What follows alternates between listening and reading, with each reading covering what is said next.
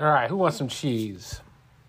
I'm talking about Monterey Jack, the archaeologist. The um, feels like the investigator at one of those sci-fi rip-off movies. Instead of Transformers, it's like Trans Changers or something like that. this is the guy that gave me that impression instead of Indiana Jones.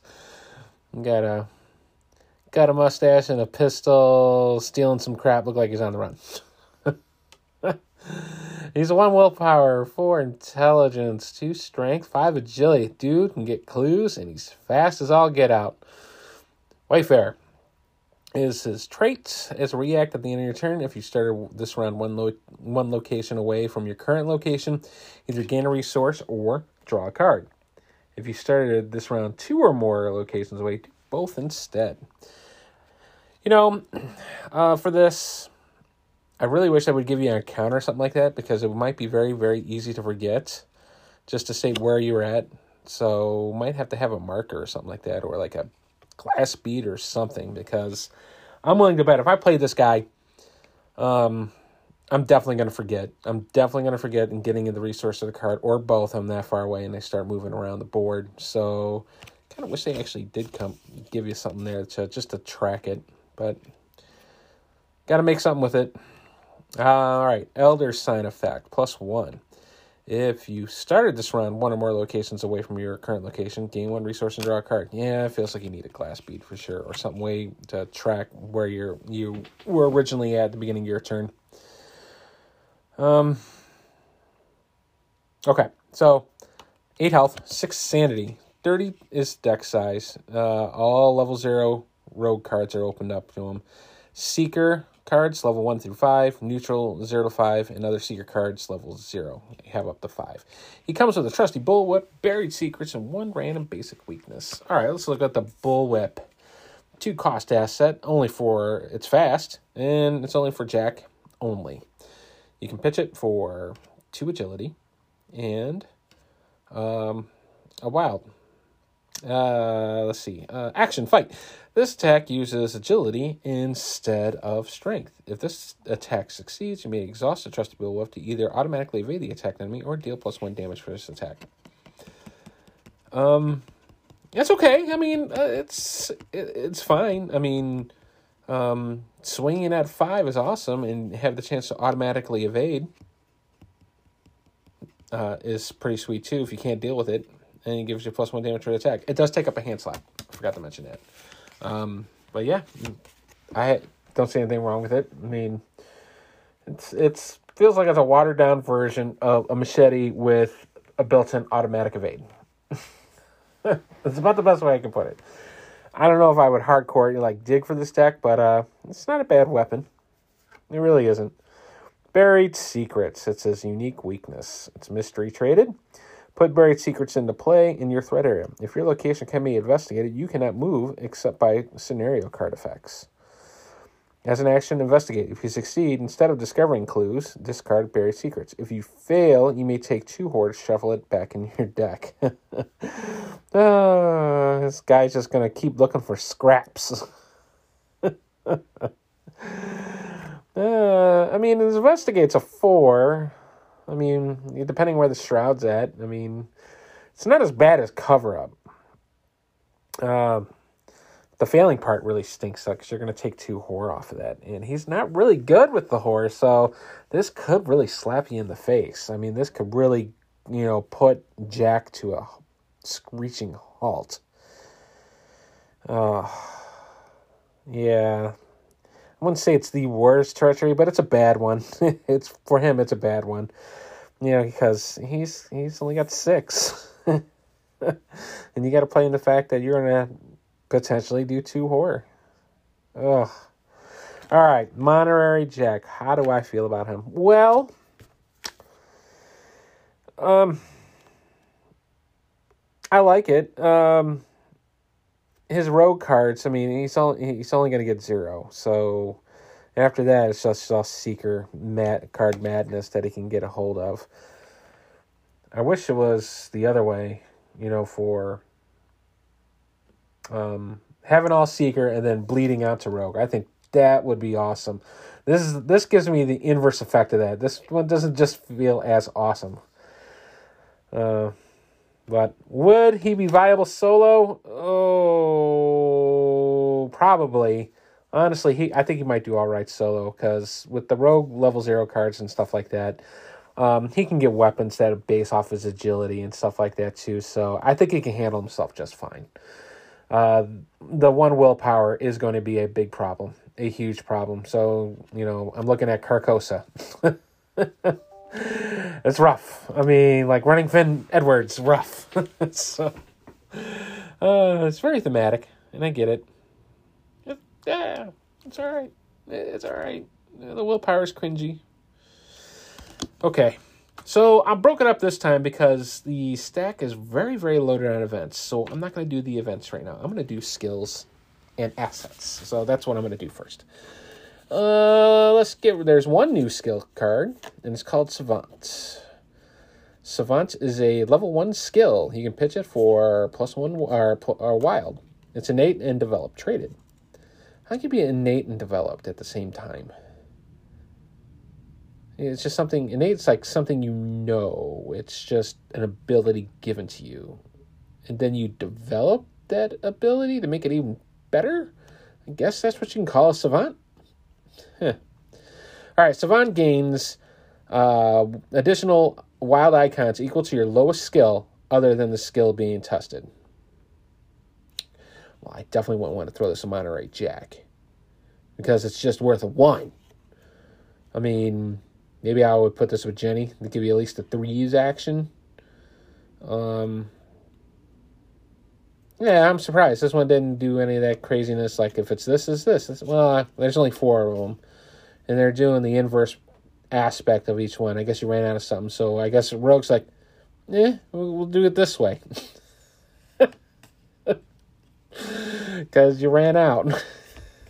uh, would be kind of bad for Monterey Jack because you would have to test. Uh, it would only give you a plus one. So but it already gives you a plus one anyway for the Savant. But I, you know, ideally you wouldn't run with Monterey Jack. I think it would go better with other investigators. So, all right, Savant is done. Should have been named Idiot Savant. Uh, let's see here. Moxie. Its talent is composure traded. It's the composure card. It's a level three zero cost asset. Two willpower, two agility, fast, limit one composure in play. You get plus one willpower and plus one agility. Non direct damage and horror must be assigned to Moxie before it is assigned to your investigator card. As a quick react, uh, spend one resource to get uh, plus. Next, we have a unique item called the Black Fan. It's a symbol of power. It's a level 3. But wait, it's exceptional. It's really a level 6. Three cost assets. It gives you a wild, an agility, and an intelligence. It's item and relic traded. It gives it does take up a hand slot. Uh, so while you have ten or more resources, you get plus one health and plus one sanity. Cool. But there's another bullet. 15 plus resources, you may gain one additional action during your turn. All right. Oh, but yet there's another bullet. 20 plus resources, and you get plus one to each of your skills. You know this is Jenny. Jenny, Jenny, Jenny. Jenny, it, this is all about Jenny. Because she can generate the resources the fastest and just get tons of cash. I mean, you could do it with other rogues too, you know, by, you know, uh, doing fast bargaining and stuff like that. But, uh, um, but boy, oh boy, got a built in uh, Leo DeLuca crank up your health and sanity up by one, and then boost your numbers up by one. So I'm thinking Jenny. Jenny might like this card a lot. She'll be all fours. Provided you hold all that those resources. Yeah, that is a cool card, and I see why it costs six VPs for or XPs for it. We have two versions of this one, the red clock. They're both broken but reliable. One is a well, they're both exceptional. One is a four cost or four four level two cost asset. I'll just do this one first. Throw it out for a wild pip. It is accessory traded, uh, so we'll take that slot. I end up and relic It has zero charges on it. Forced. After your turn begins, either place one charge here or take all the charges here as resources. Then, if it is exactly one charge, you get three skill value for next skill test. Two charges, you may move up two times. In three charges, you may take an additional action this turn. So before I say anything, I'm going to look at the the the crazy crazy 10 XP one. Still the same cost. It gives you an additional wild pip, so it's worth two. Um, still exceptional, still item and relic traded, still has zero charges after your turn begins. You may take all the charges here as resources, place a charge here. Uh, so I guess you can do it every turn because the other way, the way other way I'm reading it, either place one charge here and or take all the charges here. This one says you may take all the charges here as resources, then place one charge here. If it has exactly um, one charge, get four skill value for your next skill set. Two charges, you may move up to three times, and three charges, you get to take two additional actions this turn. Woo! Um, it's the plan word tier. So I'm like looking at the level four. says after your turn begins, either place a charge here or take all the charges here as resources. And then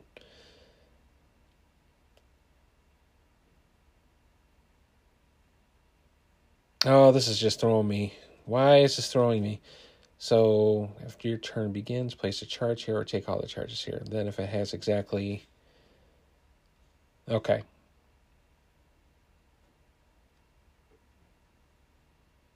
I think I get it. Man, what? It's a definitely timing issue, and I'm wondering if the second one is better. I would assume it's better, besides the other bumps.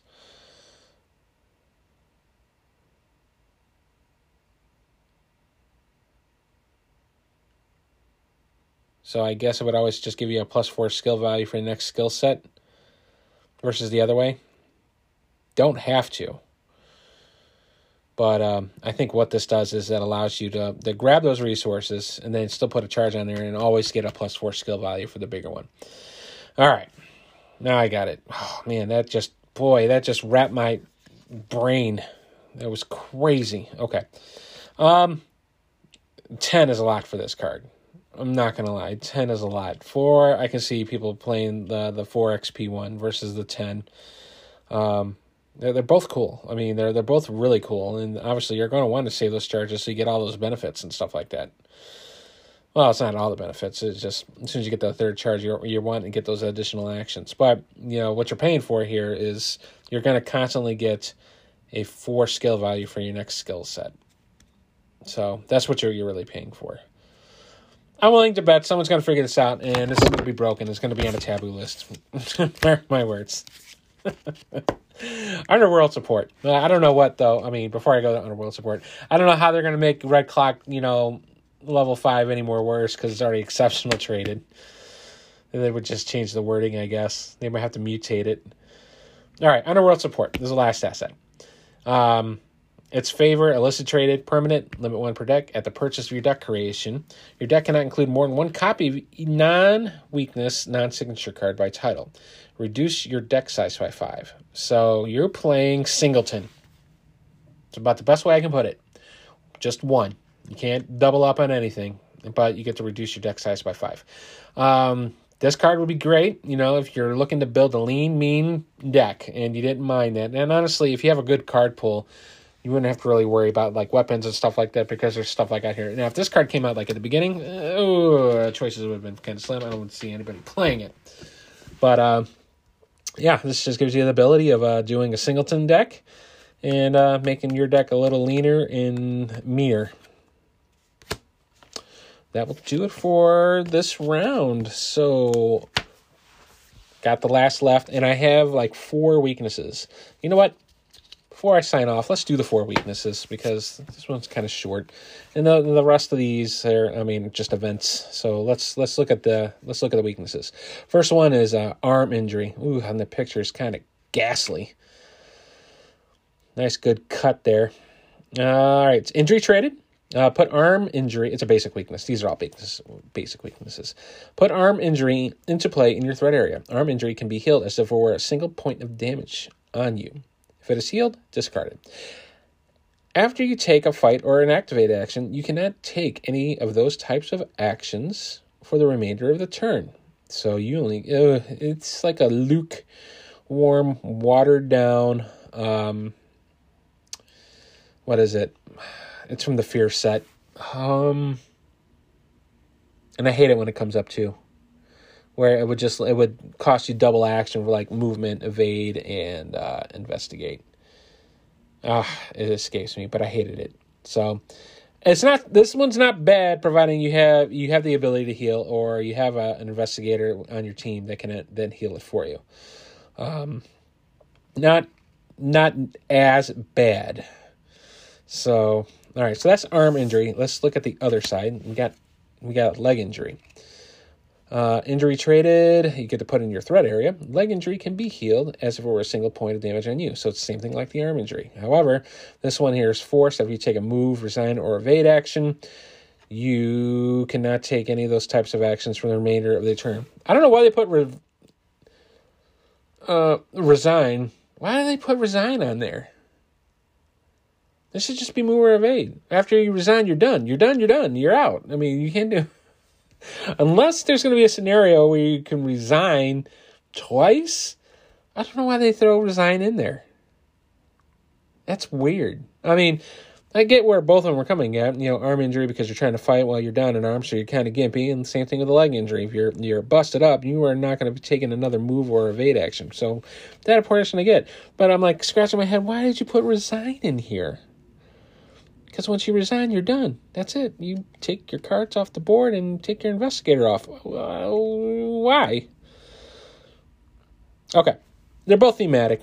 They both play well, and they. I, it's not nearly as bad if you have some healing capacity or um, you have an investigator that can help heal you. Panic man, I've seen this artwork many, many, many times through all their stuff. More so, more so often than anything else. Elder Sign comes to mind, especially the app. Uh, this is another basic weakness. It's madness traded. Put panic into play in your threat area. Panic can be healed as if it were a single point of horror on you. After you take a play, engage, or resource action, you cannot take any of those types of actions for the remainder of the turn. Oh, so I'm going to see this is going to be like the same thing here uh, for the next one. So I'm going to read that one too.